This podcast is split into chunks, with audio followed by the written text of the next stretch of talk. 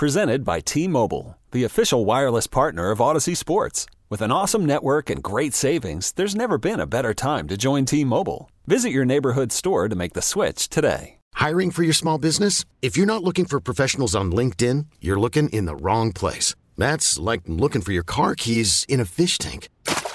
LinkedIn helps you hire professionals you can't find anywhere else, even those who aren't actively searching for a new job but might be open to the perfect role. In a given month, over 70% of LinkedIn users don't even visit other leading job sites. So start looking in the right place. With LinkedIn, you can hire professionals like a professional. Post your free job on linkedin.com slash recommend today.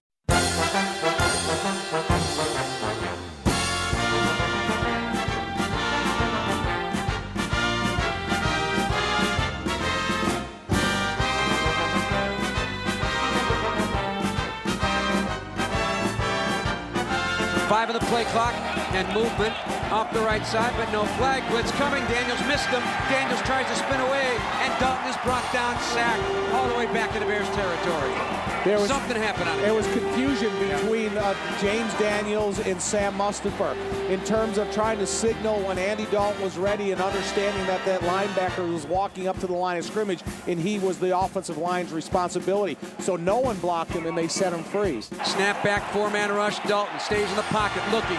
Now he leaves. He walks into Hit from behind. Walked into it. Nothing open downfield on a fourth down and one of the Vikings take over. So another chance for points taken off the board. Snap Dalton out of the backfield to Damien Williams. The catch of the 22. Tiptoes the near sideline. He's bumped out of bounds by Cameron Dantzler and then hit out of bounds after that. I thought for a moment they were going to throw the flag. He went to his pocket, but he didn't pull it. And the Bears are fourth down and one at the 13. Here's the fake handoff there, rolling the pocket to the near side. Now a throwback, far side, diving catch. It's Allen Robinson, the catch at the 23-yard line of the Minnesota Vikings, and a first down. Nice play design and a nice grab by Robinson. Had to go low to get it on the far side of the field. And Allen Robinson, in his 100th game, has a catch for a 100th consecutive game. Here's the snap. He drops into coverage, but pressure coming. Cousins keeps the pocket clean. Open man, middle of the field. It's a touchdown. Marset Smith got behind everybody, beat Eddie Jackson to the end zone, and a 44-yard strike from Kirk Cousins. Snap, Dalton looking to throw. Nice cut block by Mike Montgomery. In trouble, Dalton being chased from behind and dropped at the 15. Again, what I don't understand, while you're looking and throwing, as a vet, got to get rid of the football and avoid those big sacks. If you're not getting the touchdown on your throw, they're down at the one. Third down, here's Cousins on the bootleg right. Stops, looking to pop, pressure coming. Hit as he throws downfield. Eddie Jackson gives up Justin Jefferson in the end zone for the touchdown. Got tangled with him, throws it up for the jump ball, right corner of the end zone. Vikings an extra point away from tying the game. Play fake, Cousins sets up the throw with all kinds of time. A to the left corner of the end zone. Diving catch for the touchdown. KJ Osborn for six. Nobody near him. Osborn again running to an area. Cousins laid it in there beautifully, and the Vikings have taken the lead. And now it's time for the Scores post-game show with Mully from the Mully and Haw Show and former Bears long-snapping Iron Man Patrick Mannelly on Sports Radio 670 The Score, presented by MailMedChicago.com, where a full head of hair scores every time. Oh, yes, indeed. It's the post-game show. And I guess the only good news, Patrick, is it's the last one. Holy guacamole. Was that painful to watch? Oh, it was, and thank God it's over, man. But the thing is, that summed up the entire season. The whole game summed up the entire season. Let's start with this, right? The Bears this season averaged around 18 points a game. What did they score? 17. Mm. The defensive backfield at the beginning of the year against the Rams, what happened to them? Busted coverages. What happens to the game today? Busted coverages. And to me, it's also, it sums up the halftime adjustments that the Bears were not able to do this year or do in the Matt Nagy year, well, this year really. And they come out and the Minnesota makes adjustments, makes it full of our, our defense in the second half. The first half, I think they forced three three and outs, which was impressive. And then they go making adjustments. The Bears don't. And this is what we have. And then we have the fourth and one situations, the red zone oh. situations that are just, yeah, you got your hands on your head right now. And that's just exactly what I did. It got so bad, I started openly laughing, and my dog here at home didn't know what was going on. I mean, it was just that bad that it was laughable. But again, Mully, this sums up the entire year. So in pregame, I said the score was going to be 31 17. Thought the Bears were going to be the ones to do that. And I was right like, on. all right, maybe that leaves you a good taste in your mouth. Let Matt Nagy and his crew get out of here and we find something new. Well, no, actually, this makes me feel a little bit better because they had the two game win streak. Last year, they had their win streak at the end of the year after losing six, and the same kind of thing here. But now it's just a reminder to us and all fans this is exactly who they are. Those last two weeks that we saw against Seattle and New York, they played really bad teams, and this is just what happened. That they went out there and they did exact, they played exactly like who they are, and it became funny. I honestly, I was laughing out loud, and that's sad. I mean, I'm a former player and all that stuff, and you, you have this pride for them, and it's really sad that I was laughing out loud at my old team, and I'm like, what? You can't do that, but it was. It's just three fourth and ones, and you and you pass the ball. Two of them you get sacked. One of them you throw a pick six. I mean, you, you can't script it any worse. And that's exactly maybe that's the fun he was talking about they were going to have. My son popped his head in at one point. He said, "What's going on?" I said, fourth and sacked." I, I, I, what, what is that? It's What? just awful. oh, But you're going to guess- confuse them the third time. You're going to get them the third time. They're not going oh, to expect it. Good God. Then you throw a pick six. Oh my goodness gracious! You know, it, it Ah. just didn't make an ounce of sense.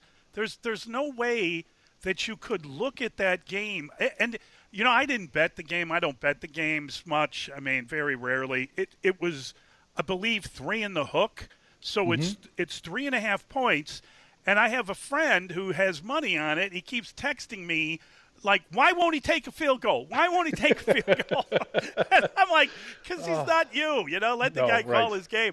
And and he at one point texted me that he was holding his tongue rather than swallow it ah. because it was insane that they were turning down nine points or whatever the heck it was. And now they all of a sudden they fall behind, and now they're trailing, and now it's thirty-one to seventeen. What you got to be kidding me? It, it sums it up though, right? I mean, that's Yeah. exactly what the Bears were all year. And it actually, Yes.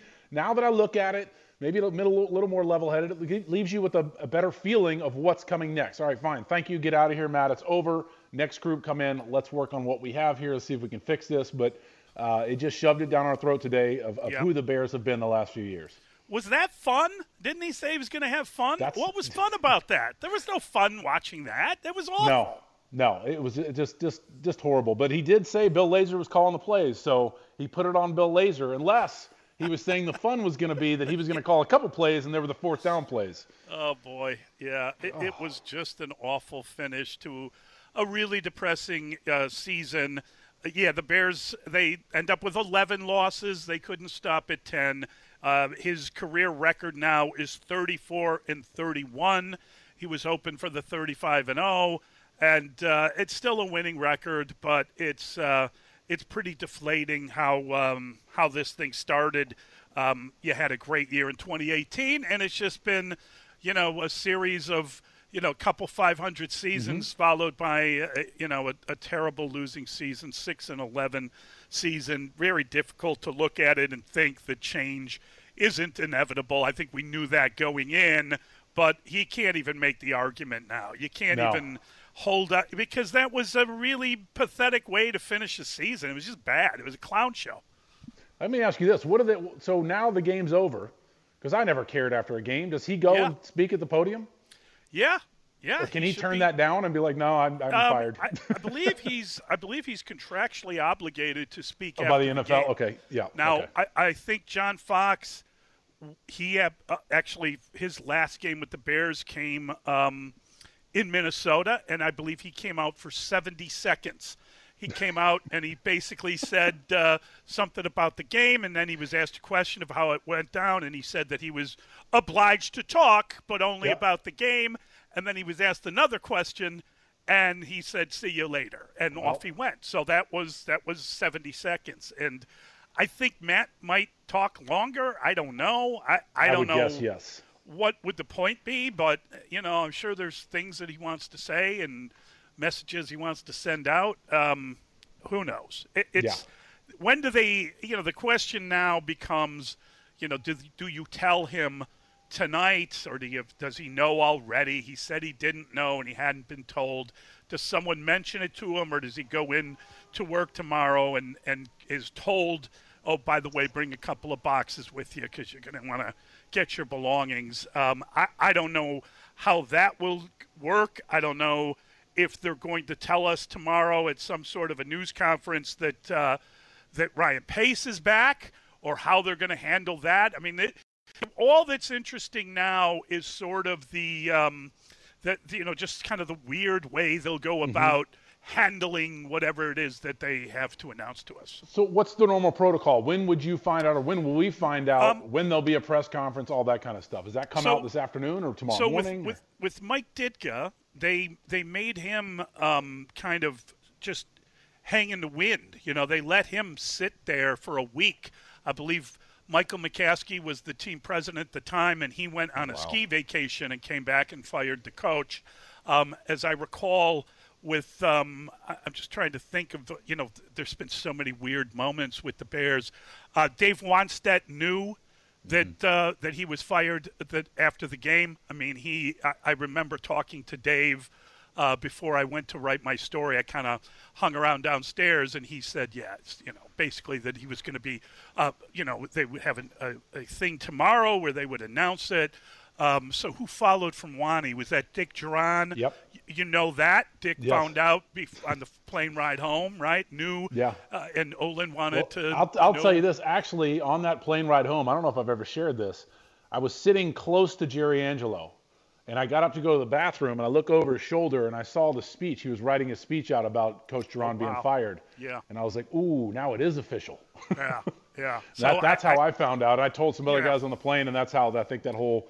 I think we all knew, but it was official when I saw him, you know, sitting in his seat, kind of hunched over, and I saw, you know, he was writing his speech up for the next day of saying you're fired, and I was like, oh Right. man, now it is real, but you knew it. But when you see that happening, yeah, the writing was I on the wall. I think everybody kind of knew, um, I, and I'm trying to remember uh, with Lovie how they handled that. I think it was the same type of situation. I It think was. everyone- we all knew. we yeah, all knew. everyone knew. Um, And then Marc Trestman, that was just such a. Um, I mean, that I've never, I've never seen things deteriorate in quite. That was like it turned into some like strange comedy of manners where doors were slamming and something would happen over here. Yes. It was just. It was absurd. I, I mean, it was theater of the absurd. But I, I think, like right now, everybody kind of knows, right? Yeah, I mean, yeah. I, I don't think that there's I don't think there's a shock move or a surprise move or any way of saving anything or changing anything. I think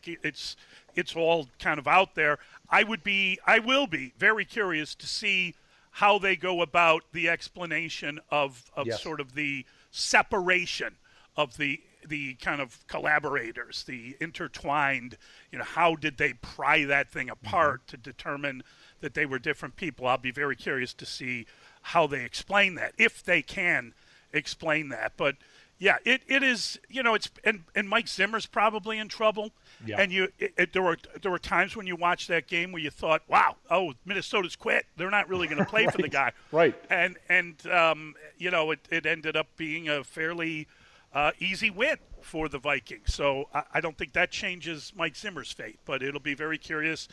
You know, tomorrow they call it Black Monday for a reason because that that's where everybody, you know, the the uh, the Turk comes for coaches, and uh, it- it's pretty um, dramatic sometimes. And you know, we'll see a lot of coaches get their their walking papers, and then there'll be another one that'll happen that is Yes, totally unexpected. That you never there's always one kind of outside thing. And then you know we'll be making up lists and we'll be watching candidates go other places and you'll be worried that they've they're going too slow or the, they didn't go fast enough or they went too fast like there'll never be kind of a satisfactory ending to any of it Yeah, I'm just interested to see how they deliver the message to us as the Right. media, the fans. Who's in front again? Is it just George and is it just Ted? Or is it just George? Is it George, Ted, and, and, and Pace? Like that that's the thing I'm really interested in seeing is how how the message is delivered to the fans and us and the media that uh, the direction they're going to go and who's going to go where and how they're going to do it. I want to know really who's talking and it, I just hope they learned something after last year, but I'm not certain they did. Yeah, I, I, I totally agree with you. It, it is. I mean, this is like a social experiment. This is fascinating to see what they're going to say. I, I can't wait to find out exactly how they're going to explain it or how they're going to duck the question. I, I I think that I would imagine, and this is just me. I think they're going to come out, come at you in number because they don't want just one person having to take all the heat. So they'll spread it around a little bit, and you know that's that's one of the ways that Ryan Pace has sort of avoided any kind of accountability. Like no one asks him specifically about his plan because oftentimes when he appears, he's sitting with the coach, right. and you know when he talks around the draft, he he does a great job of explaining, guys, it's sensitive. I can't answer any Right. Yeah. He's secretive because it's secretive draft info. Yeah. exactly. So so it's uh, it's comical to a certain extent, but you know, I mean, listen, I feel bad for for all the people that are going through this today, and all the people around the league that'll be going through this tomorrow. I I, I take no. Um, you know, there's, there's, it's not like you take any joy in seeing the end of an administration or thing. Because ultimately it's it, it you know the reason you're let go is because you failed. Yes. And, and and that's hard for people that you know live and die with the team and they're you know there there's a feeling there's no accountability and then there's going to be at least some limited accountability. But i don't know that anyone's going to be satisfied. No i agree but you got to think about all these coaches too that are on the staff. They've been fired before so I, right. I don't know how many have not been fired, and if they are, they're very, very young, and then they're learning, and then they really just don't know what's going on. But all these coaches know. You know, the wives are asking, the family's asking. They probably sit around the dinner table. Dad, what's the word? Right. Yeah, we're probably out. Okay, we'll do it again. Do we have any idea where we're going? Well, so coach so and so's been calling, maybe here, maybe there. Do you want to go back to college? Do you want to get into this? Do you have opportunity to go somewhere else? But they've been there before. They've done it before. So um, you know, it is unfortunate you get fired, but it, like I've always said, like if you're going to be a coach, you better buy houses on wheels because it's just going to happen. That's just what's going to happen. It's part of it. And uh, wish them all the best. Hope of them they get to maybe in a better situation or learn and grow from this. Some of them will. Maybe Sean Desai, maybe even Matt Nagy. But uh, it is what it is. But again, Mully, it just summed up the entire season, that game of watching all the problems the Bears had, couldn't get over it. And the other one is, you sold me that Andy Dalton was going to be that good of a quarterback and help your team get to the playoffs. Wow. What we saw the last couple weeks, what I saw today, the the errant throws, the fourth, uh, the, the, one fourth down or where they took the sack and he took the snap too early. Oh. You got to just bang a timeout. You got to know the situation. If you're the veteran quarterback, just hit a timeout in that situation and understand you're all discombobulated and you don't know when to snap the ball. I just that to me again sums up Ryan Pace's problem with the quarterback position and the argument that having Andy Dalton out there, you would have had more wins. There's just no way. I just, I just, that showed it right there that he's just not that good of a quarterback. How different is he than Nick Foles? What we saw from Nick Foles a couple weeks ago. Right. I don't think there was a difference. I don't know yep. why you went and got Nick Foles 2.0 or 1.8, maybe a little bit less than him. That you know that, that, that you brought in. That's just another problem with the with Ryan Pace and his staff as well. Yeah, and I, and I mean, listen, you know, there there may have been it might have been a little crazy on some of those fourth downs. I, I don't understand. If you're at the one yard line, hmm. why, why are you retreating? Uh, you know, get rid of the damn ball. Let make them backed up on their goal line. What are you doing, getting sacked on the 14 yeah. or whatever it was? That that just you literally sit. You, you're just watching this like it's almost a joke. It, it almost was like it, somebody was having at you with it. It didn't make mm-hmm. an ounce of sense. And no. um, you know, I listen. I never understood the Andy Dalton thing. My problem with Andy Dalton is if, if he was so good, why weren't you going after him the year before? Right. And then I had heard that they were going to uh, go get Fitz uh, Fitzmagic, and then they didn't do that. He signed somewhere else, and then they immediately signed Andy Dalton. The whole thing just didn't work for me. I, I, I just thought it was goofy, and um, I don't know. I, it's I mean, over. It's, it's, over, over and thank God it's over because there was a part of me, even as we, you know, said goodbye, and I thought to myself, like, God, I'm going to miss. This is a great Sunday routine, and I love watching these games.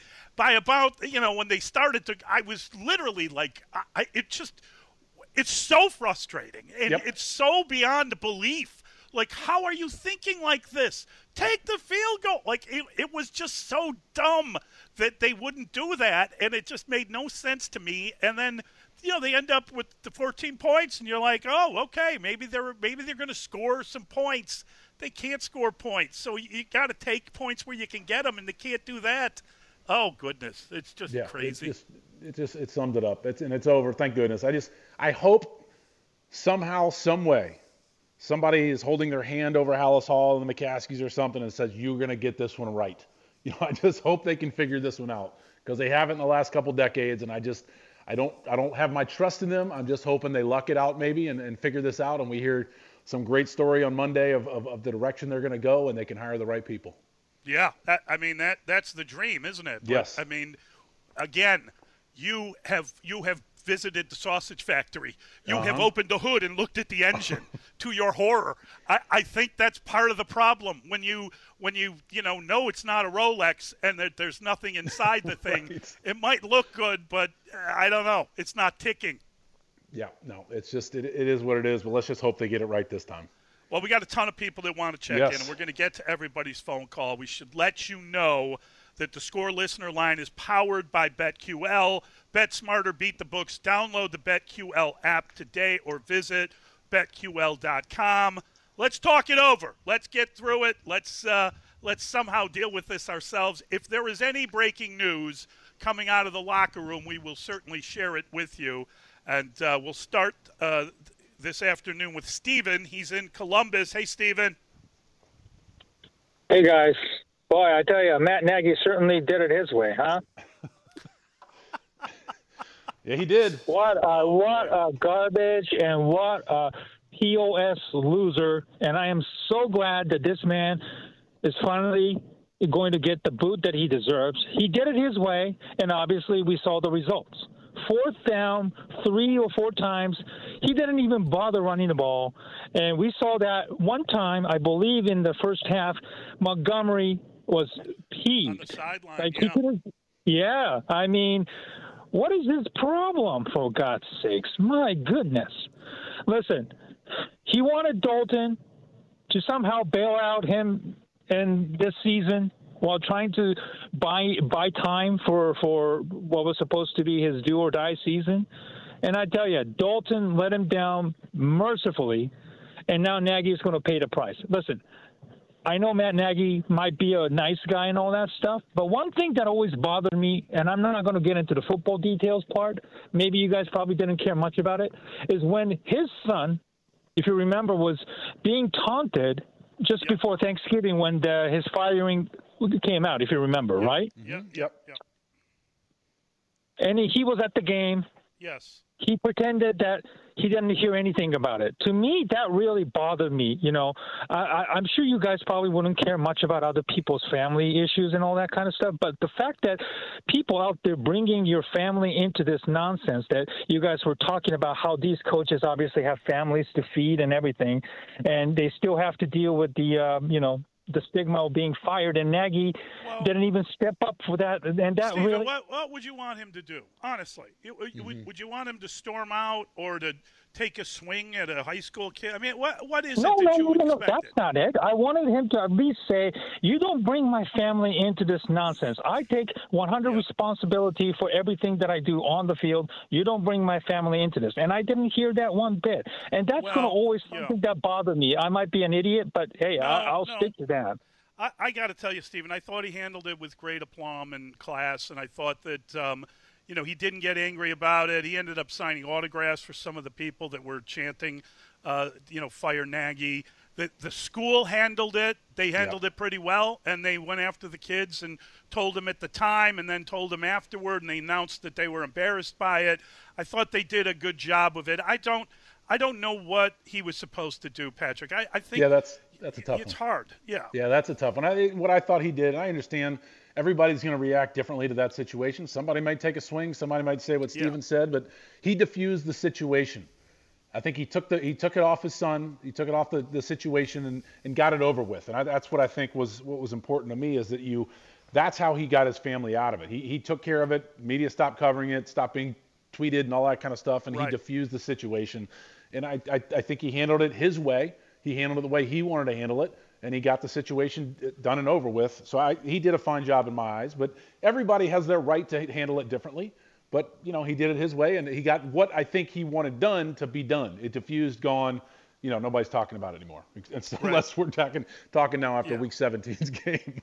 Yeah, that's the that is the that is the least reason to Yeah. fire him or to move on from his administration, whatever way you want to put Yes. it. That that is not a reason at all. So, Uh, we will uh, we'll get back to the phone lines. We're going to take all your calls 312 644 6767. You are listening to the post game show. It's sponsored by MelMedChicago.com, where a full head of hair scores every time. Okay, picture this. It's Friday afternoon when a thought hits you. I can waste another weekend doing the same old whatever, or I can conquer it. I can hop into my all new Hyundai Santa Fe and hit the road. Any road. The steeper, the better. Because my all new Santa Fe is available with HTRAC, all wheel drive, so I can hit the trail without a worry in the world. Heck, with three rows and best in class rear cargo space, I can pack the whole family in with all our gear. We've got available dual wireless charging for our phones, so we'll never lose touch with civilization, and we won't lose touch with the primordial power of Mother Earth. So, which is it? Waste the weekend or do something a little more epic? And conquer it in the all new Hyundai Santa Fe. Visit HyundaiUSA.com or call 562 for more details. Hyundai, there's joy in every journey. This episode is brought to you by Progressive Insurance. Whether you love true crime or comedy, celebrity interviews or news, you call the shots on what's in your podcast queue. And guess what? Now you can call them on your auto insurance too with the Name Your Price tool from Progressive. It works just the way it sounds. You tell Progressive how much you want to pay for car insurance, and they'll show you coverage options that fit your budget. Get your quote today at progressive.com to join the over 28 million drivers who trust Progressive. Progressive Casualty Insurance Company and Affiliates. Price and coverage match limited by state law. Hiring for your small business? If you're not looking for professionals on LinkedIn, you're looking in the wrong place. That's like looking for your car keys in a fish tank. LinkedIn helps you hire professionals you can't find anywhere else, even those who aren't actively searching for a new job but might be open to the perfect role. In a given month, over 70% of LinkedIn users don't even visit other leading job sites. So start looking in the right place. With LinkedIn, you can hire professionals like a professional. Post your free job on linkedin.com slash recommend today. 10 seconds on the clock. This is it. Players coming off the sidelines, and the 2021 season ends for the Chicago Bears in a 31-17 loss to the Minnesota Vikings. Despite a 14-0 Bears lead, the Vikings poured it on, outscoring the Bears 31-3 the rest of the way. We're back with more of the Scores Post Game Show with Mully from the Mully and Haw Show and former Bears long snapping Ironman Patrick Mannelly on Sports Radio 670 The Score, presented by MailMedChicago.com, where a full head of hair scores every time. Oh, yes, indeed. It is the post game show, and uh, and it is exactly what we thought it would be. We have seen uh, this before. We've seen it often this season, and you know, it's no shock when the quarterback is kind of overwhelmed. It's no shock when the coverage breaks down pretty poorly, especially late in games, and uh, and we've seen a lot of bad play calls, and we've seen a lot of dumb fourth down uh, decisions, and pretty much, you know, they they batted for average, right? They just kind of did what they've been doing. They did. They just gave us what we've seen for the last two or three years. It's just, yeah. it was ugly. But Mully, I was thinking about last games of the season listening to some of those quotes and reading some Twitter during there that, you know, talking about what's the off season is going to be like. And one of the things I always remember is after the last games like this, is you walked by the training room and the poor guys that were in the training room that potentially or maybe got injured in that last game, that they had to get ready for rehab or surgery or things like that after the season. You felt terrible for them. You're like, oh no, they got hurt the last game. There's some guys that know they're going to get surgery. They might have a shoulder or knee or something, a cleanup thing. But the ones that get hurt in the very last meaningless game, that it's something where they have to get surgery and it changes their off season. Because these off season for these guys they're, they're so important. And i think darnell mooney said he and uh, justin fields are starting tomorrow to get there. I'm like they're not going to start tomorrow. Guys don't start tomorrow. Take a week off or something. Relax. Get away from it. But these off seasons are so important for these players because if you're not injured you're, you get ahead of the game. You get you get back in the weight room on time. You can get your strength right. You can you can you know get yourself feeling better quicker know, if you're injured and you've got to get a surgery, you're behind the eight ball. You know, you, you are going to lose your strength. Right. You've got to deal with the injury of, of whatever you're rehabbing. It's just not the same. So I always felt bad for guys that were in the training room that got hurt that last game. And I have one quick story. Shane Matthews, I forgot what last game it was. He was our quarterback. We were in Detroit, I think it was, and he broke his thumb. And this is oh. when I was young. Yeah. And he he was devastated. I'm like, oh, dude, it's only like you know six weeks, eight weeks, you'll be back. He's like, I had a tea time set up for next week, and now I can't golf. I was like, oh yeah, I didn't think about it. This is before I really got into golf, and I'm like, that makes sense though. But you know, it's just I just those are the stories that I think about. But it is important for these guys to hopefully get through this game healthy, and they can get themselves right for next year quicker and not have to come off a rehab. How, how would you handle the end of a season? I mean, I, I, every year you want to Mm-hmm. get better, but did you give yourself? You mentioned take a week off. Yeah, Did two you weeks. just unplug for a couple Two weeks. Two, weeks. Didn't hit Yeah. the weight room. Um, would do treatment things, hot tub, cold tub, but I would not hit the weight room. I would just kind of give myself a complete mental refresh.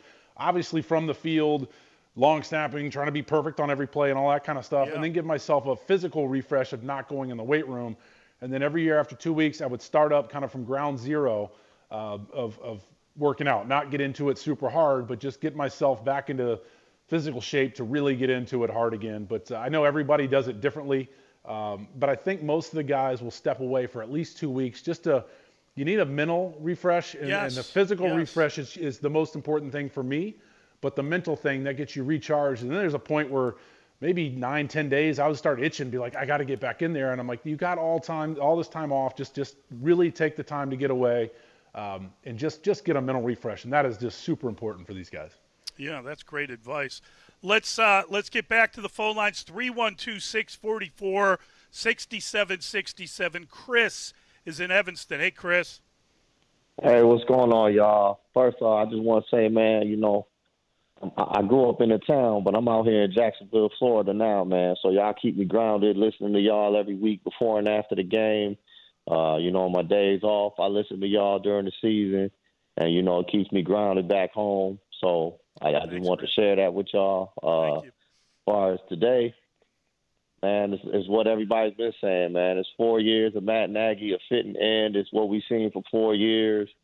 Uh, I, I mean, he showed three weeks ago, hey, I'm going to go for it on fourth down. I don't care. I'm going to go for two, all that stuff. I don't have a problem with that. What the problem is, is that you got this veteran quarterback out there looking like a rookie, not knowing, hey, it's fourth down. I can't take a sack. Knowing it's fourth down, hey, I've taken three, four sacks. Let, let me throw this up in a triple coverage. I mean, you, you, what, what's the point of going out getting a 10 year veteran if that's how you're going to play? And the worst part of it is that I put on the coaching is you knew three weeks ago you're going for two. You're going for every fourth down. So there's absolutely no excuse for Andy Dalton to have done the things he did today on fourth down. He played worse and worse as the year went on. I was one of the guys saying, hey, Andy Dalton's our starter. Andy Dalton's our starter. Man, we might have won two games this year the way Andy Dalton played. So, I mean, that's just my thoughts on it, man. I I would love to hear what you guys think about what we need to do in the off season. I don't want to be an all offensive team and we we giving up 35 points a game. Just uh, I would love to hear what you guys got to say.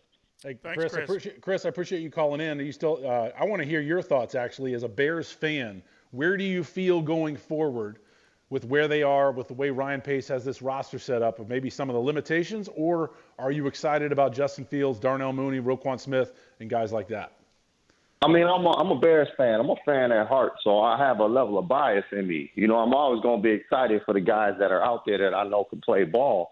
The problem is, is that like you said, we, we we've been doing this forever. We got an ineptitude of getting the right guys in there to to make the pieces work. Now, you just imagine if Mitch Trubisky even had a Mike Shanahan type, which is what I think Justin Field needs.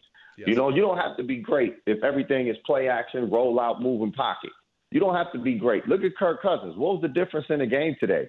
They showed his stats throughout his career. Their defense was terrible. Mm-hmm. Their highest ranked portion of their defense they showed was like 27th, but they don't turn the ball over. You know, you got to put you got to put the pieces in the right position to win, and and that's that's what I want. Whether it's whether it's Pace, whoever, you got to get a coach that's going to build around the weapons that we have. We have a mobile quarterback with a big arm. We have one of the best running backs in the league.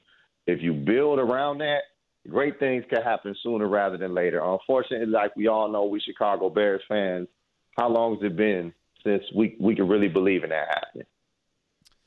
Yeah, I, I, there's a lot there. Um, you know, I don't know if you saw earlier this week that uh, Charles Leno Jr. got a new contract. He signed a contract extension. He's played well enough in Washington to get paid, and uh, and the Bears are still trying to figure out uh, their their offensive line. Olin had a, a, fascinating suggestion that perhaps they go out and they um, and they try to get the best offensive uh, tackle they can get, and then they move Borom inside, Teven Jenkins outside. That's your right side of the line, and then you figure out what you're doing with James Daniels if he's the center, if he's uh, not going to be brought back, and you have Whitehair there and all of a sudden you start thinking about the size of that kind of a of an yeah. offensive line and you're and you're you know you're helping your running back and then you run some play action and you're helping your quarterback it just seems like there's a way to get better in a hurry on offense if they were to invest something like that but they're not going to do it with Matt Nagy obviously he doesn't want to run that he doesn't want to run the ball I mean, mm-hmm. you saw it even on fourth down. They don't want to run the ball. Even on fourth and short, they're more interested in, in trying to do something kind of unexpected. You know, even on their um, on their uh, two point conversion, right? They're they're throwing some inside. You know, I, I mean, look. It, we've seen it over and over and over again. It's not shocking. It's not anything that should surprise you. It, yeah. We know how he approached things and what he wanted, and the people working for him were all, you know, look at, looked at the pocket, uh, looked at the game through the pocket. We're all quarterback guys.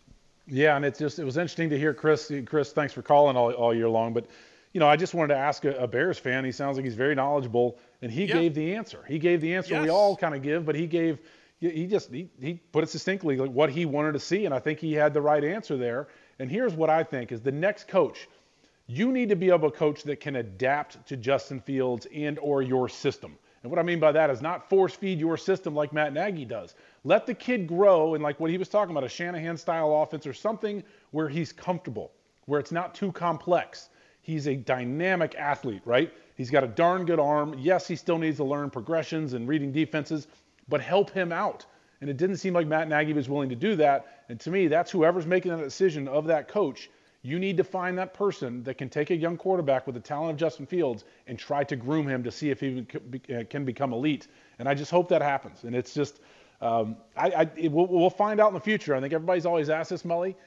Did this hurt Justin Fields' right. development of what right. he had to go through? I hope not. I think he's, I think he's a smart enough intelligent enough young man, even when he gave that backhanded compliment to Matt Nagy about he coached me to the best of his ability. Was did he mean that, or was that just kind of a you know slip of the tongue of what he wanted to mean? But I, I, I think he can learn from Matt Nagy. You take what you can use for your development and throw out the rest of the garbage and say that stuff does not work for me. And let's just hope this doesn't hurt him, and and, and, and I hope it doesn't. Let's try Lewis. Lewis is in Wheaton. Hey, Lewis.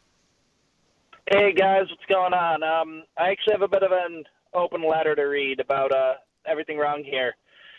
I'm writing and recording this on. I'll be quick. I'm writing and recording this on January 8th, 2022, one day before the Bears season finale against the Vikings. I'm coming to you as a frustrated fan who's followed this team since he was nine years old. One of my favorite memories is the first Bears game I ever attended, the Thursday night game against the Saints in 2008. I watched Danieal Manning return the opening kickoff for a touchdown, the game go to overtime, and the Bears win in a do or die situation with the playoff berth on the line against Drew Brees and the Saints. I want you to know this about me because this is coming from a place of hurt and frustration. I do not understand how you have allowed your grandfather's team to stumble into such mediocrity. Rather than fix the main issue of this team, a lack of football knowledge at the top, you have chosen to ignore it. Before you were promoted to CEO, you were the head of the ticketing department, and you continued to employ Ted Phillips, an accountant, as your head of football operations, despite the team's repeated struggles. I understand that Ted is stepping away from football ops, but this is over a decade overdue. I believe you care, Mr. McCaskey, so why have you allowed this to continue? You have multiple former players whom have continued to have success after they played football and would love to help.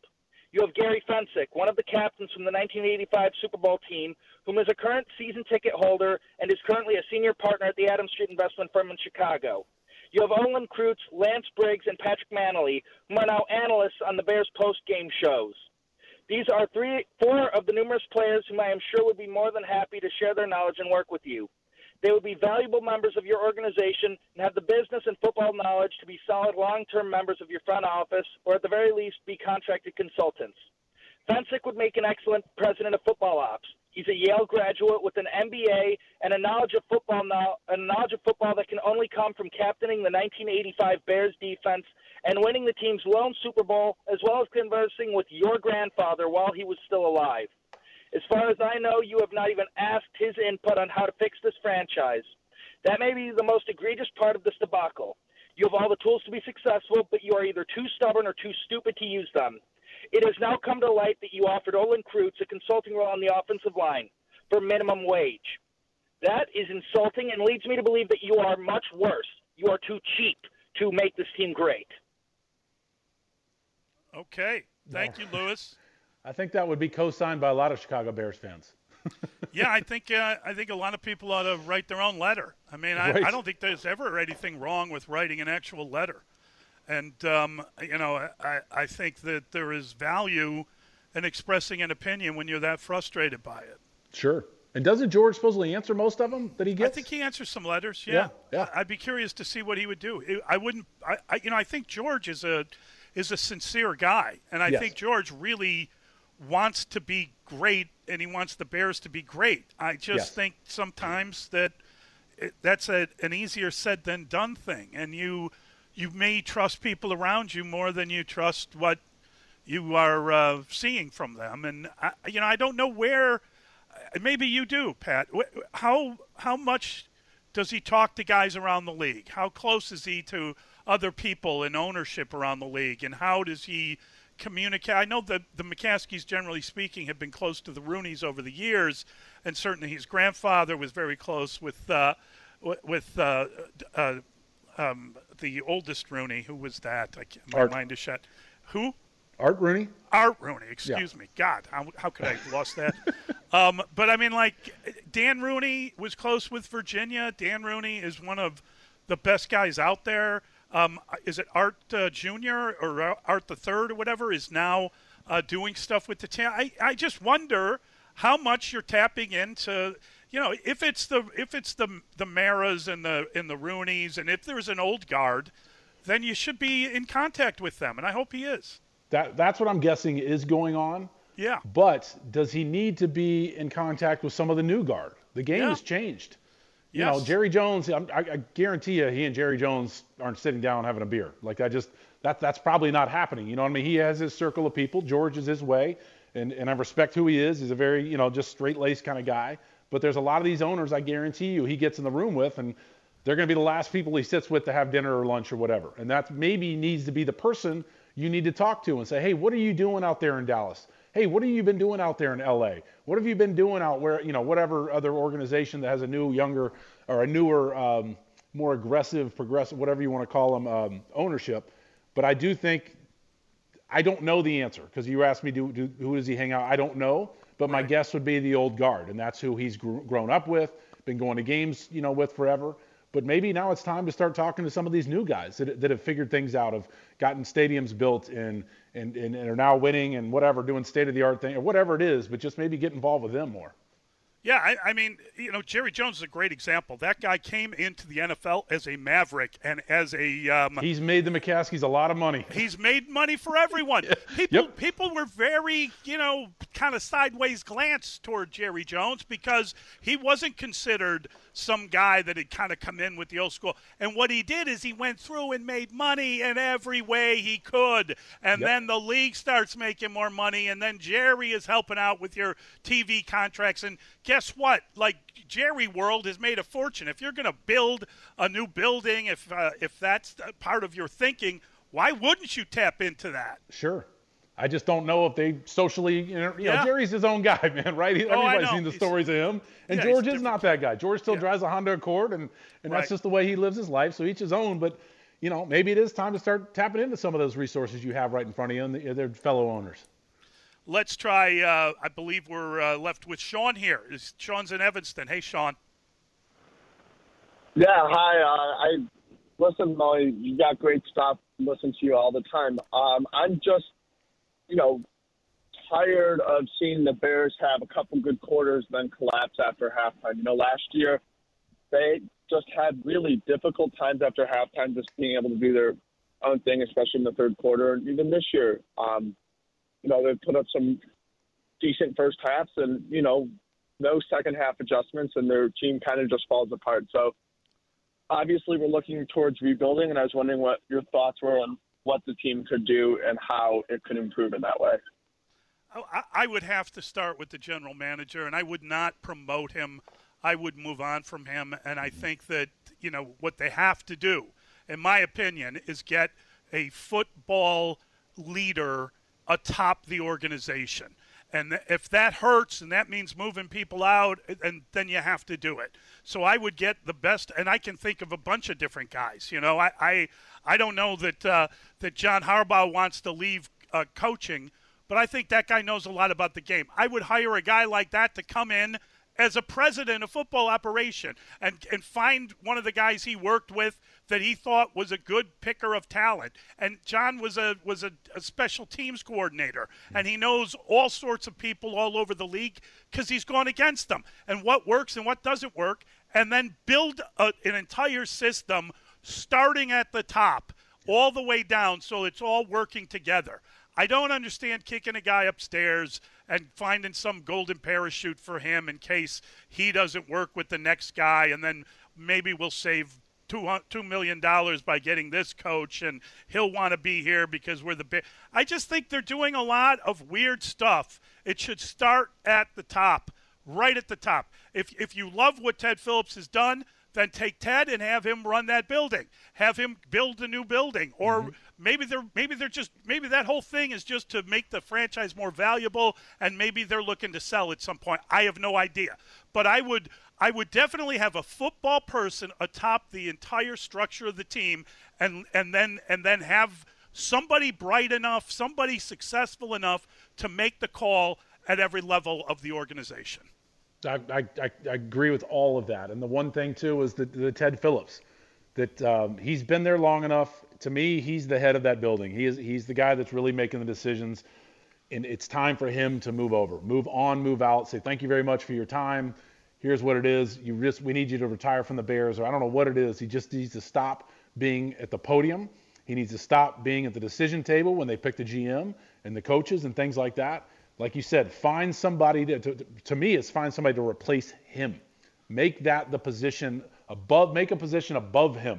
You know what I mean? That, that, that or if you yeah. want to keep him, make make him make somebody above him that's his boss. That he doesn't have to go sit in these meetings and interview people. That he doesn't have to sit in front of the, the Zoom or the media and answer questions. Put somebody above him to do that. John Harbaugh would be great. That's that's one I really never thought of. That's a guy that's you know he's he's a lifer. You know, his dad's just he's a, he's a foot. You're talking about football guy. That's a football guy, and he's a very smart guy. Been with a very good organization with the Ravens. Understood how they've drafted well, how they've done well, how they win year in and year out. They win it with different quarterbacks. They win it with defense. They win it with offense. That would be a great call. But I think you need to hi- hire somebody that is above Ted Phillips. That that's the answer there. That is truly the decision maker. Put it in his hands, and that would actually make it easier for George McCaskey. Then he's like, I don't make the decisions. I gave it to him and then that's my final out. If it doesn't work out, then I'm done.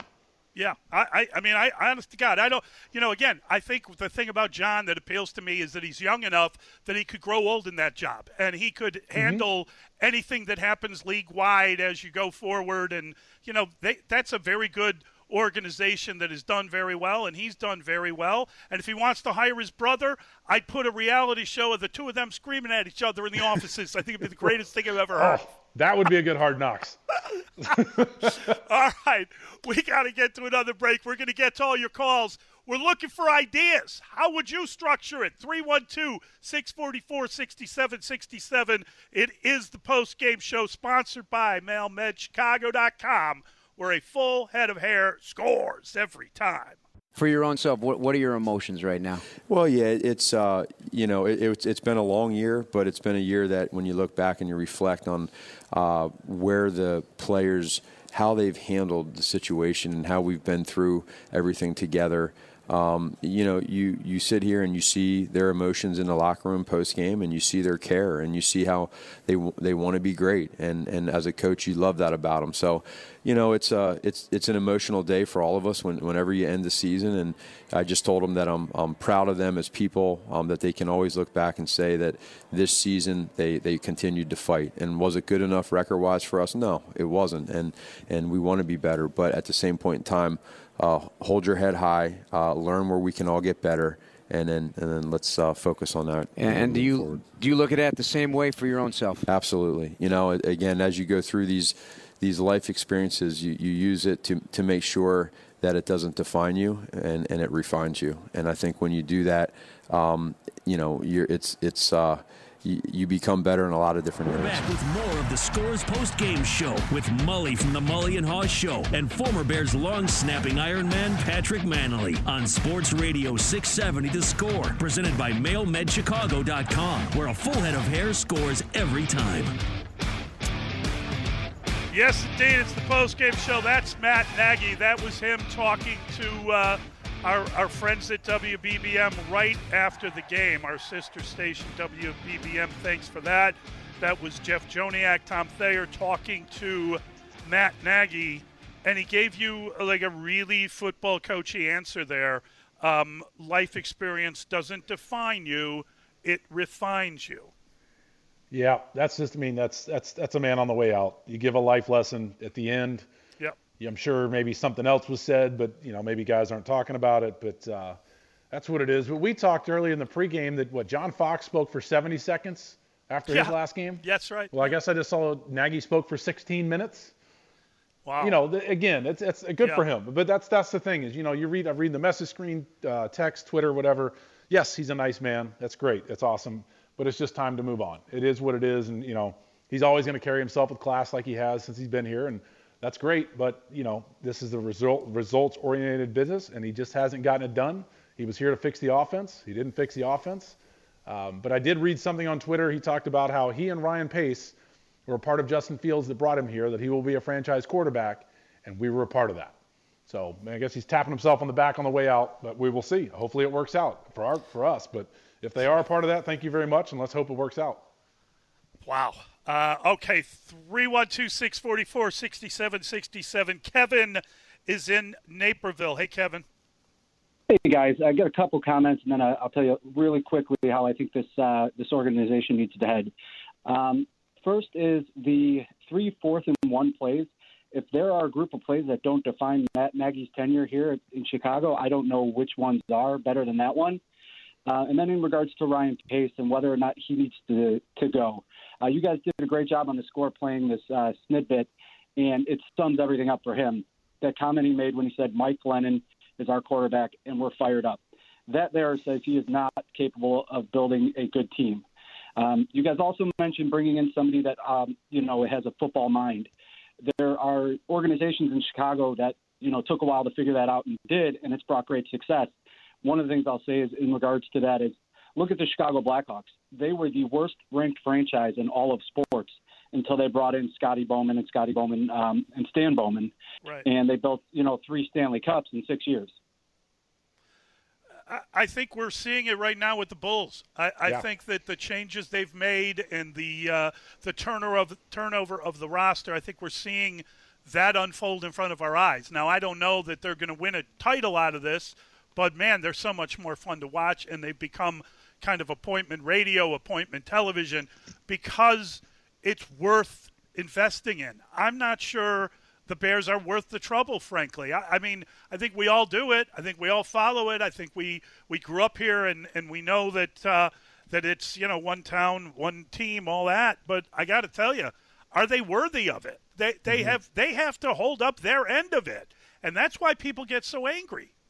Yeah, there's no doubt about it. They, they just, from the top of the Bears, they've not been able to recognize talent and find talent to help them run this organization. And the question I have for you, and people were talking about, you know, Olin getting $15 an hour offered, are they willing to go out and spend the money on one of the top coaches out there that they really want? You know, if you, the top coach is probably going to get two to three offers, right? And well, he's either going to go I, to the place where he feels the best fit and the money's kind of similar, or do you go to the place where the most money's thrown at you? And that, are the Bears willing to do that, whether it's a GM or a coach? Well, I, I mean, the the Las Vegas Raiders would totally be interested in Jim Harbaugh because he yeah. coached there before, and and you know I've talked to Michael Lombardi about it, about his relationship with Mark Davis, and you know Mark Davis has already paid Jon Gruden the the 10 year you know 100 million dollar offer right? He already mm-hmm. he already made that deal. So he's willing to give up that kind of money. And they're now set in Vegas and probably pulling in money like crazy. Yeah. It's a little different than when it, when they had to get rid of uh, Khalil Mack because they didn't have cash in hand. So I think he would give that kind of contract. And if the Bears are a four billion dollar business, if right. they're talking about building a new stadium and filling it up and having everybody go out there with them. Of course, they should spend that amount of money. Are they? Are they ready to? Right. I, I mean that is a that is a great question, and and I I think that we, you know, what's what's really uh, damaging to them is something like that story that Olin told because we see the Bears spend money on players, we see the Mm-hmm. Bears go out and do some things, and it's not like they haven't watched guys walk out the door with 18 and a half million who can't play quarterback Right. in the NFL. Right. So they have given away bad money. They've they've made bad decisions. But the idea that they turned to a former Bear great and offered fifteen dollars an hour, he's not making that up. You think Olin would ever make up anything like that? That's the most insulting thing I have ever heard. And, and we had a caller earlier who suggested you and Olin and and uh, and I believe I believe Lance Briggs and uh, and uh, Gary Fencik. Is that sixty dollars a week? I mean, I, I I don't know what the hell they look at. I don't know what they're thinking. No, and I, I've, I've brought it up before too about the, the players, but it's just even the local ones here. Just even ha- take us to Yes. lunch. Just take to have a dinner. Have a have a all right here once every six weeks or once every once every month or once every three games or whatever. I just want to sit down and get your thoughts. So I have something more to bring to Ted Phillips and or whether it's just maybe just have it with Ted and George. Then they have something more to bring it to the football people, and they sound more intelligent. They get more educated. They see it through a different lens. That's that's all I was saying. And Olin mentioned money and all that. Yeah, I understand you're going to put time and effort, and you deserve to get paid. But I know there's good guys out there that would go just to have a two-hour lunch, just to talk through it and have a Right. real honest discussion about this is what we see. I know when you get in Halas Hall, and I'm speaking as a player, when you get in Halas Hall, you're in a fortress. You don't listen to everything. You don't see everything. You see it your way. You see it the way it's been told to you. But if you get somebody from the outside who's been in there before and is a little honest with you, maybe that helps you become more of a football person. Maybe helps you understand what's going on in the building and, and, and to ask the right questions of your coach, of your GM, and of your players, of your training staff, of your weight coach, all that kind of stuff. That's all I'm saying. Well, I, I, you know, to me, they've got one of the great untapped assets out there. There, there, you know, the people that you're talking about, the guys that are local, the guys that played for the team, the mm-hmm. people that have settled down here. That is an unbelievable. That, why aren't you tapping into that? And as you say, have somebody for lunch. Get to know some of these guys. Have like a regular type of thing mm-hmm. where where you can get information that you don't know to begin with. It seems so basic and easy, and I don't understand why anyone would think that they don't have enough time to to do that. It's just Right. it's madness to me, and, it, and it's it's really never been tapped into. And it, it doesn't solve the problems, Right. but it helps you get to the answers. Yes. You know what I mean? It's not going to solve it, but it'll help you ask the right questions to get to the answers to see what you fix. And that's it's not it's not the end all, but I just think that that more teams should do that. Maybe more teams do. And I did a little uh, research. Some of the teams they have a former player in there, some little special assistant, whatever. Like even uh, Hutchinson, Steve Hutchinson for the Yeah. Se- Seattle Seattle Yes. Seahawks. It says football consultant. That's what he does. I, I'm sure the owner's like, hey, just come sit with me in my box and tell me what's what's going on. What do I need to know? I, I'm guessing Right. that's what it is, and that's not saying they're the, the the perfect franchise. They're struggling now, but to have somebody around you to make you more football smart, to answer questions, to ask questions, and get you more in the right direction of of, of what what you need to see. Maybe you're not seeing everything correctly. All right, we've got a lot to get to go over. We're going to take your phone calls 312-644-6767. We're going to give you some uh, some post-game tape from some of these players and uh, and maybe Matt Nagy said something in his 16 minutes. Who knows? We'll find out next. It is the post-game show sponsored by MelMedChicago.com where a full head of hair scores every time. Yeah, no, I, I think the you, you do need to take a little time away. Obviously, uh, you know some of these guys want to get right back into it and and, and get going. But it's, it's been a long season. It's been a long year, and um, you got to go look back, see the areas that you want to improve on, and uh, do everything you can in the offseason to do that. We're back with more of the Scores post game show with Mully from the Mully and Haugh Show and former Bears long snapping Ironman Patrick Mannelly on Sports Radio 670 The Score, presented by MailMedChicago.com, where a full head of hair scores every time. Oh yes, indeed, it's the post game show, and uh, and you know that was the voice of. Uh, of Andy Dalton, and he's talking about uh, Justin Fields and uh, his advice for the postseason. So, okay, that sounds good. Let's get it all out of Andy Dalton before he leaves town. He's up, right? I mean, there's no more Andy Dalton. He'll be Please looking no. to be a backup somewhere else, and uh, I believe um, Nick Foles, who they might have wanted to trade. Uh, didn't play after Yeah. winning a game in Seattle, and okay, you you didn't want to start him the final two games of the year. Nonetheless, you're hopefully going to trade him. I don't know. Uh, well, Uh, let's say this. Let's say this, Mully. If you, if you can't trade them, what is their relationship like? That's what I want to Yeah. know. Well, how do they get along? How, how helpful really is Nick Foles to Justin Fields? What is what is their relationship like in the film room, on the practice field, you know, in the weight room? Does he push him a little bit or talk about what he's done? Have you ever tried this? What do you need to do to get right? Um, that's what I want to know. That to me is the most important relationship. If you cannot get Nick Foles off the books, and that is your guy that's going to be the mentor, the second, you know, his backup, your your your veteran there working with him. What's that relationship like? Because that's very important in my opinion.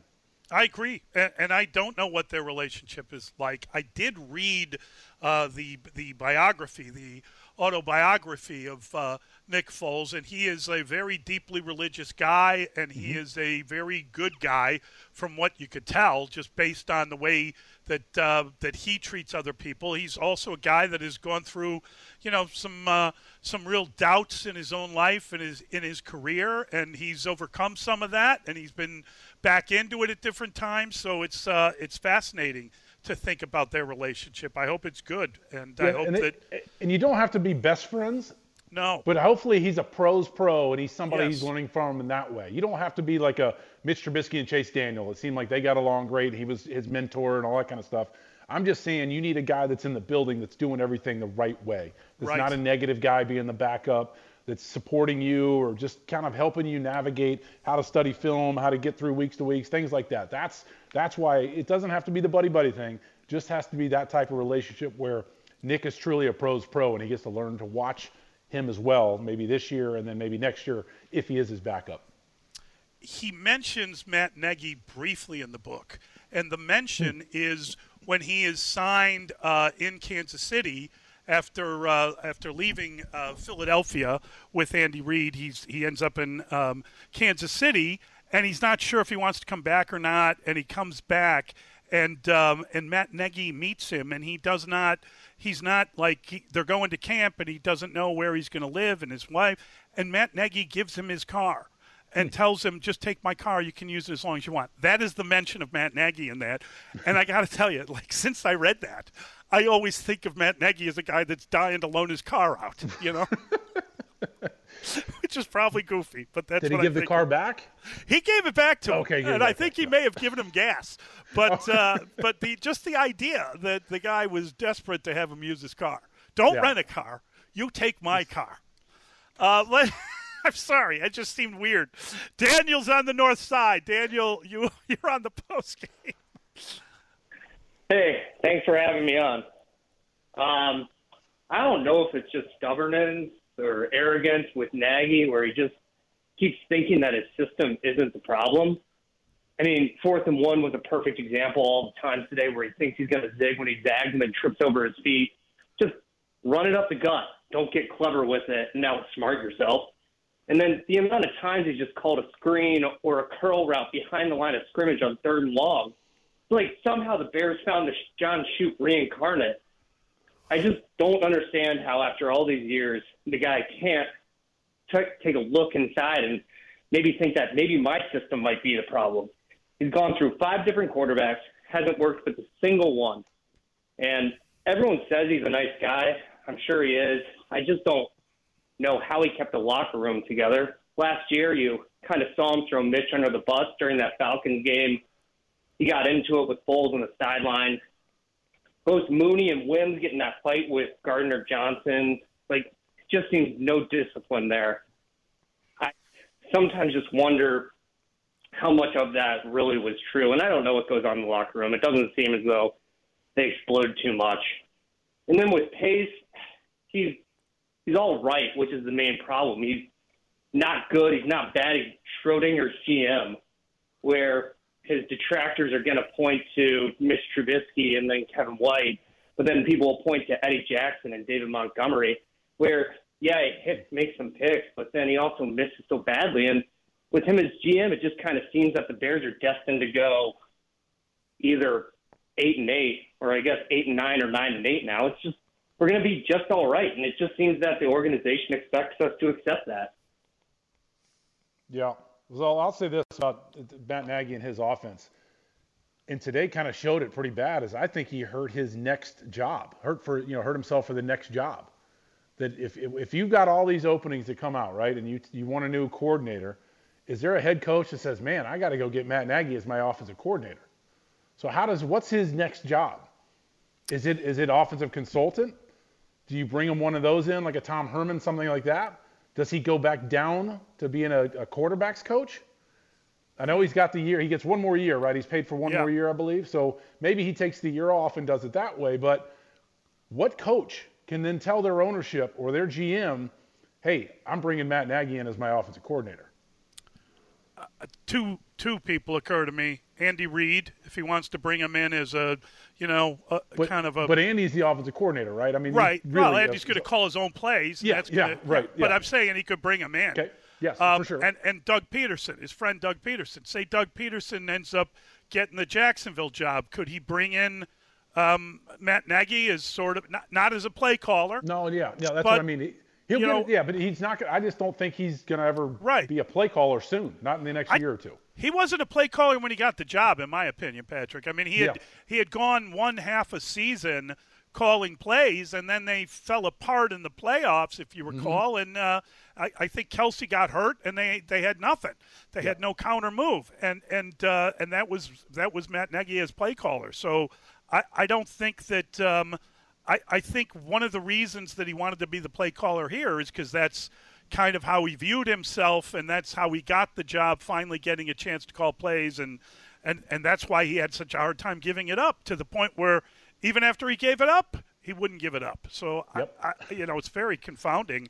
Uh, that's a that's a really good point, and and I don't know what uh, the answer is. Let's try Vaughn. Vaughn is in Indy. Hey, how you guys doing? Good. Good. All right, man. I'm going to get all the way back to Chris's call and give you a little bit more specifics because it kind of went general. So I'm going to do this as quick as possible. I'm going to bring a little sunshine, position by position. Running back, I think we got thunder and lightning with Montgomery and Herbert. I think Mooney is a great number two receiver. We need a number one. I'm sorry Gallup got hurt. I'm sorry Godwin got hurt.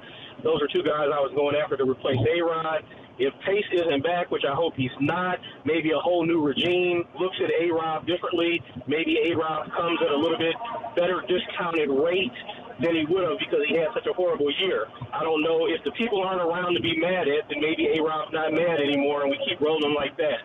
Um, as far as tight end, uh, Kmet is solid, but he's not spectacular. I think we could use another tight end.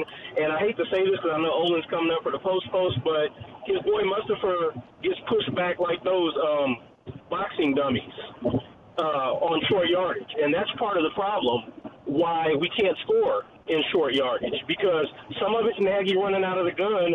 But if we had a center that could get even, you know, the movement of the nose of a football, then maybe we could quarterback sneak. And I think that's kind of we put a lot on Nagy, but Mustipher gets pushed around like he's on skates. And I'm sorry, he's just not strong enough to be a starter. He's a quality backup. I think Borom's a better natural left tackle than Jenkins. I would switch. I would flip flop them. I'd re up James Daniels. I love Cody Whitehair. I would uh, get a free agent center or, or use our number two draft pick on a center. That pretty much takes care of offense. We need a bunch of receivers. I would re-sign Jakeem Grant. I would let Charlie Cohen go because they're the same position. Um, as far as on defense, Obviously, you guys know we need secondary. I would let Bilal Nichols come back at our price. Um, I like Blackson and those guys. Bring them back at our price. Bring Alex Ogletree back. We're fine with Roquan. I hope we can get one more year out of those two edge rushers. We might be able to get 25 sacks if they stay healthy. So, I mean, I think this is a 10-win team next year, guys. Also, because we play out of the NFC least and the AFC least. And a good predictor of how you will do the next year is when you play bum quarterbacks. And I think we play a lot of bum quarterbacks next year. And I think this team can be a 10 win team. And obviously, it starts with bringing in somebody that can accentuate Justin Fields' positives. I'll shut up and let you guys talk.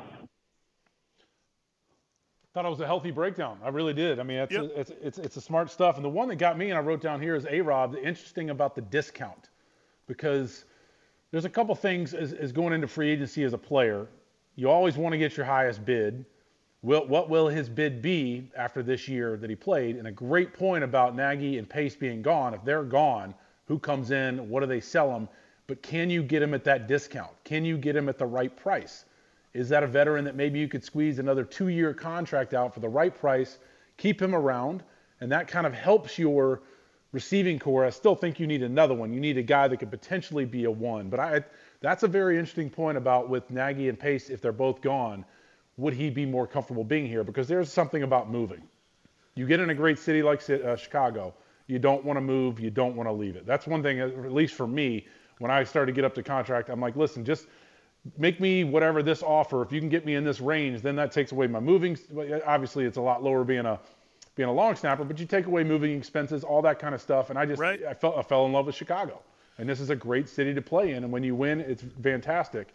And then the other one, Jakeem Grant. Do you bring him back? My question is this Does the GM see him as a gadget guy like a Tarik Cohen? Is he can he do that for your offense? Is he I've heard some rumors, I've heard, read some things about in Miami he couldn't pick up the offense, he wasn't right. great at doing all that kind of stuff. If he can do that, I bring him back. I think he's a very dynamic returner. Obviously, he's a Pro Bowl player. He deserved it through his time this year with Chicago. Um, but I'm looking at Tarik Cohen's numbers here. What does he have? Two more years on his contract and the dead money or the dead money next year if you cut him is three and a half and then one and a half the next year. You got to find out his health. You really if he if he's 100% healthy then that's a decision you've got to make between either re-signing Jakeem Grant or keeping Tarik Cohen or do you just let him go?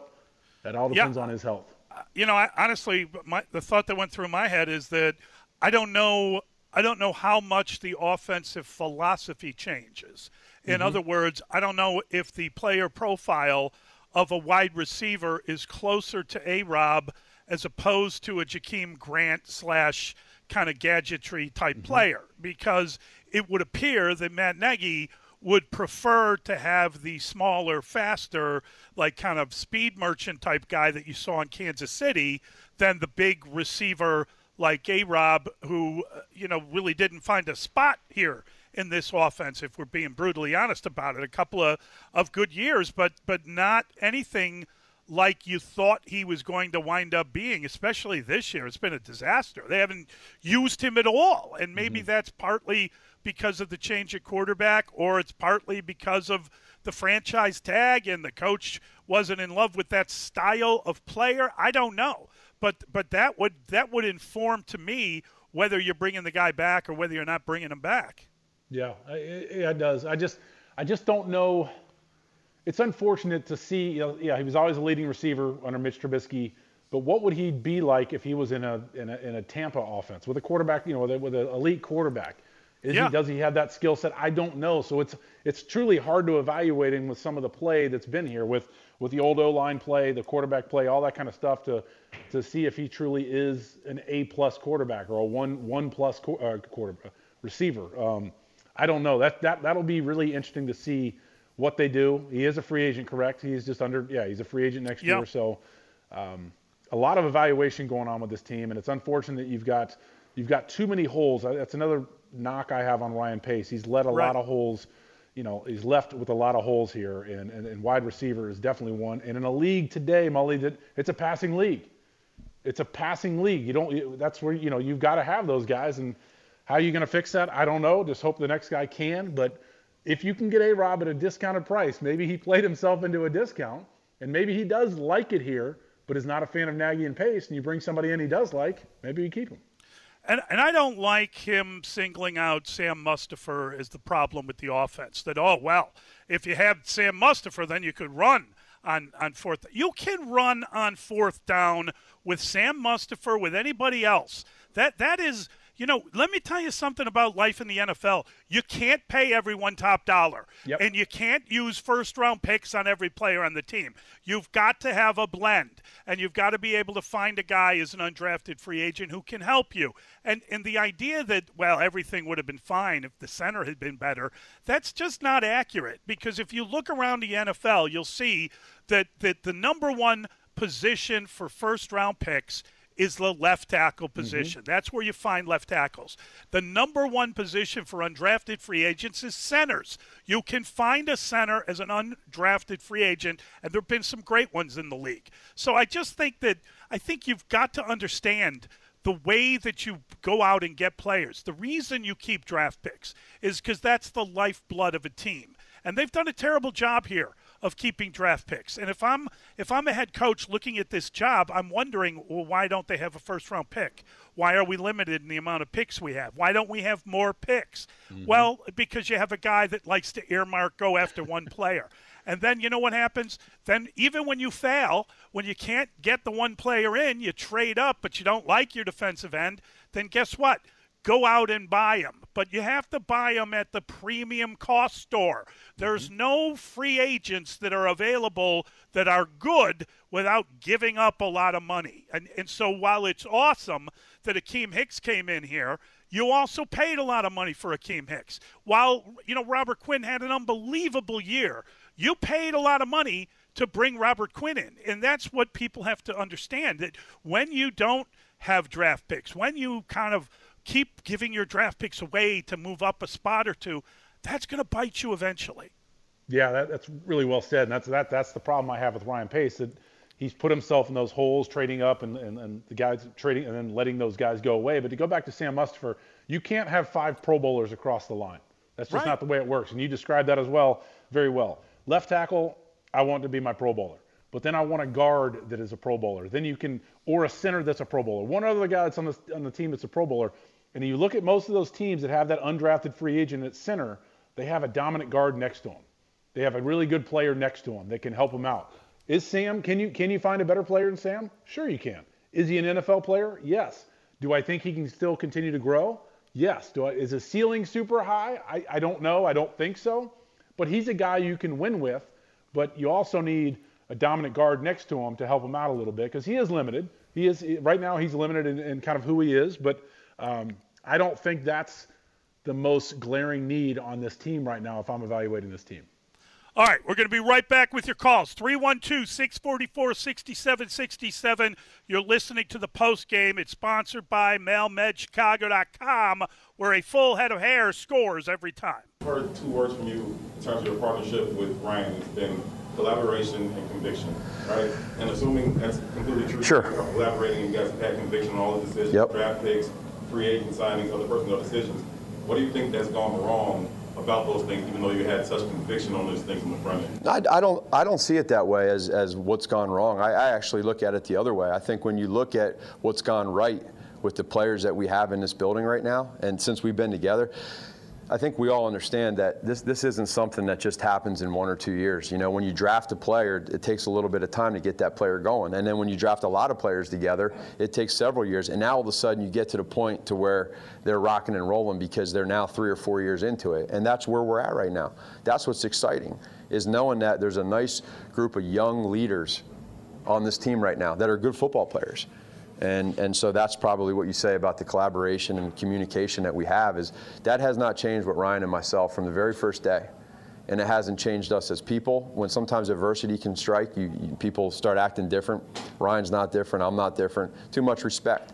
You know, you just you, you, you do things the right way. And I'm I'm proud of the way that we've handled all of this together and, and, and the players that we've talked about, selected, our personnel department, our coaching staff, all of it. There's a there's a good thing going here right now and there's a there's a really good uh, franchise quarterback that's here that's going to be good for a long time, and uh, both Ryan and I were were um, a part of that. We're back with more of the Scores Post Game Show with Mully from the Mully and Haugh Show and former Bears long snapping Ironman Patrick Mannelly on Sports Radio 670 The Score, presented by MailMedChicago.com, where a full head of hair scores every time. Ooh, well, there you have uh, there you have Matt Nagy in his news conference. Uh, what's your take there, Patrick? Well, he's proud of proud of uh, his 34 and 31 record, I guess. But no, it's I, you're proud of how you handled adversity. Would be about what I'd say. But this is about wins and losses. That's the that's that's all it's about. Is wins and losses, playoff appearances, and winning a Super Bowl. I, I, I hate when people say you know, the goal is to get to a Super Bowl. No, it's to win a Super Bowl. I've been I've been to a Super Bowl and lost. It sucks. It's not fun. Your goal is yeah. to get to a Super Bowl. But okay, you're proud of how you handled everything, but you've handled adversity. You've handled losing. Like it's yes, eight and eight playoff loss. Uh, first year was good, but it's all gone downhill from there. And I don't understand. I guess you're always prideful. Let's say that you're always prideful. Hopefully, you think you did your best job you could do, but it just wasn't good enough. And I'm just, I, I don't know. It's, it's again, that's coach speak of what he's talking about. Um, but yeah, is he is he proud? Maybe he's maybe he's happy about how he dealt with this year, which is a lot of adversity for a first-time head coach, knowing he's going to get fired. But then, like I said, he goes and pats himself on the back for for for, for drafting Justin Fields. But he's, that's that's open ended. We'll see. I'm, I'm yeah. hoping he's great, and I'm planning he's great, but we'll see. They were six and eleven. I know. That's eleven losses. First team to ever go six and eleven in the NFL this year. Wow right? Aren't they? Because there might be a couple more later this afternoon, but I think they're the first one to go six and eleven. So that, that usually that usually translates to a nice uh, draft pick, but that draft pick is not gone. this year. So I, I just think I think there's a lot there with what he said, and and I, you know, the problem with what he's saying there is he's basically saying that you know they they brought in these draft picks together, and the draft picks are going to be real good and um, is that do you buy more time by saying that? You know, he said when he the season started that well, you know, we have so many guys that have been in this system now 3 or 4 years and then you break it down and no you don't. You don't have a nope. lot of guys in their third or fourth year. You you don't have a lot of player. You brought in a lot of age, a lot of veteran guys mm-hmm. this year and you don't have you know, you your idea was fast at receiver I don't, I don't know that we ever saw that, to be honest with you, throughout no. the course of the year. So, but that's not his offense. That's the other thing. They brought on the speed. They don't throw it deep. No. Okay, they, they can run to the. No. They can run one yard short of the sticks and turn around real fast. That's what they're good at. That's what they did. I mean, that's that's what I, I don't.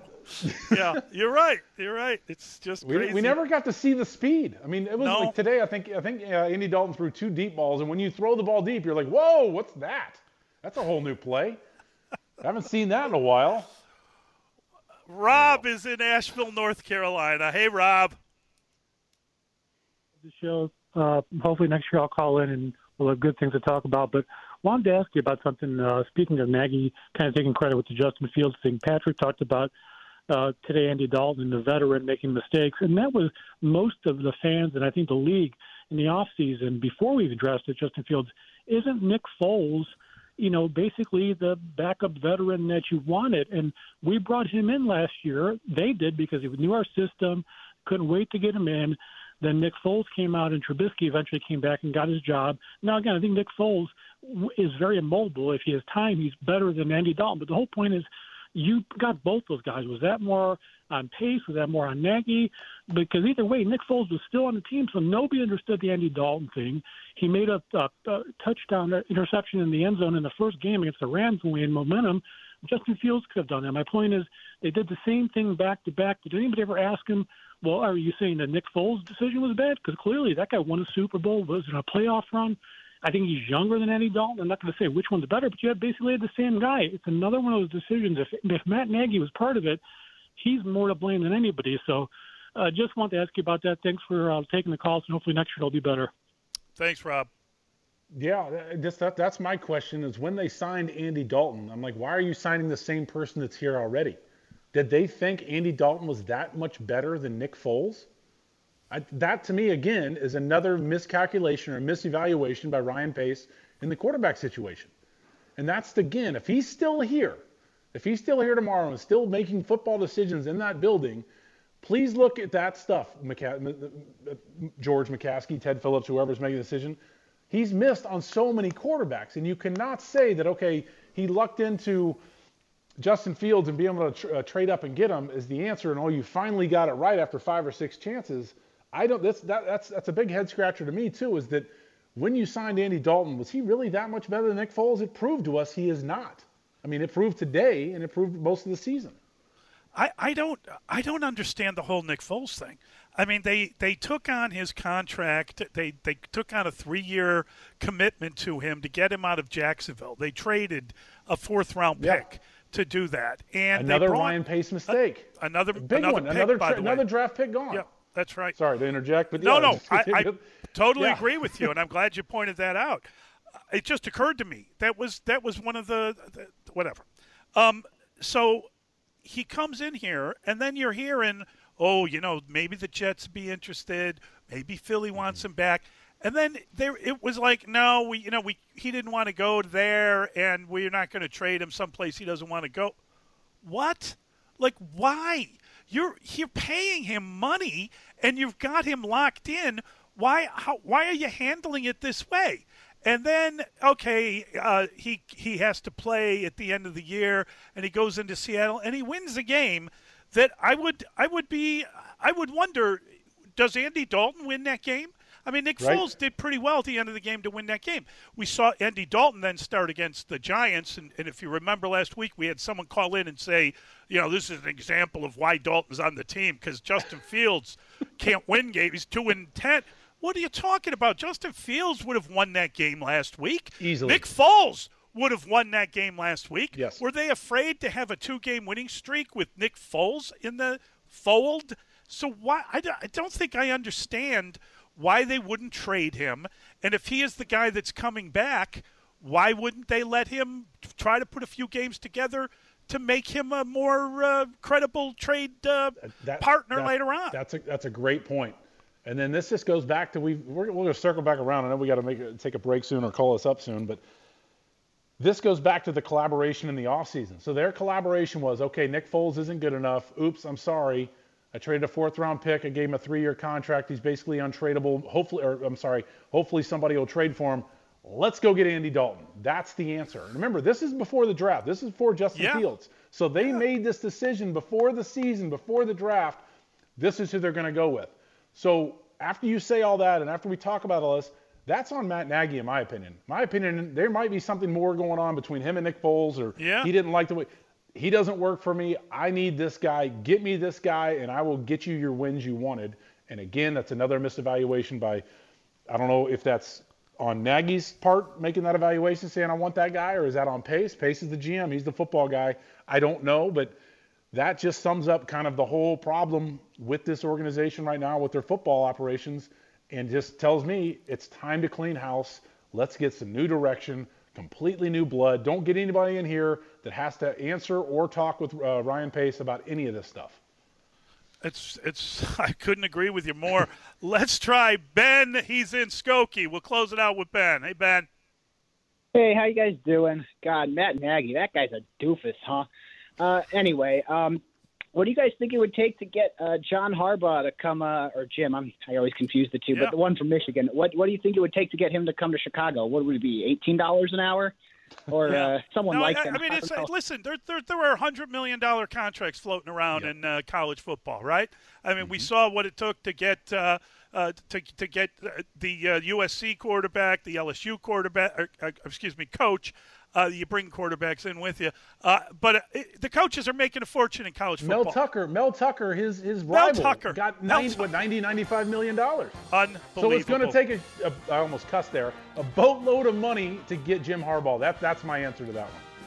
All right. We want to thank Brandon Favor for his hard work today. Uh, we should let you know you're going to hear some interviews. You're going to hear some of the noise from the locker room. We're going to give you Matt Nagy, get a chance to sit down and listen to Matt. And then uh, you'll have uh, Anthony Herron and Olin Kreutz in for the post post game. Can't wait to listen to some of that.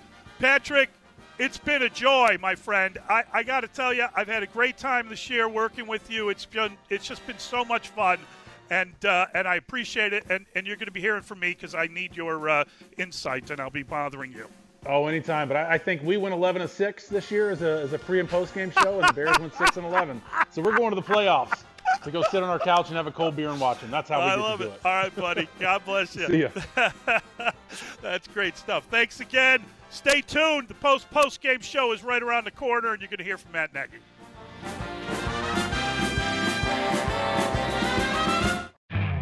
You could spend the weekend doing the same old whatever, or you could conquer the weekend in the all-new Hyundai Santa Fe.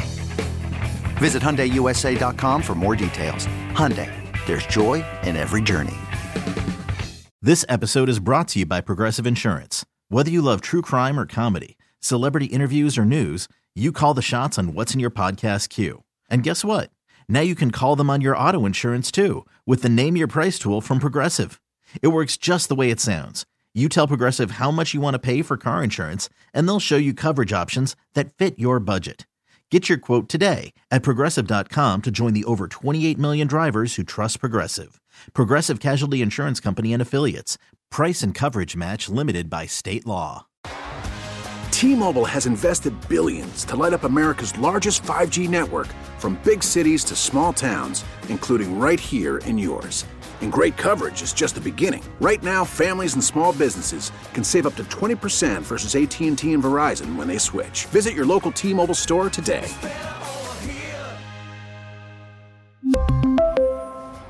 Plan savings with three lines of T Mobile Essentials versus comparable available plans. Plan features and taxes and fees may vary.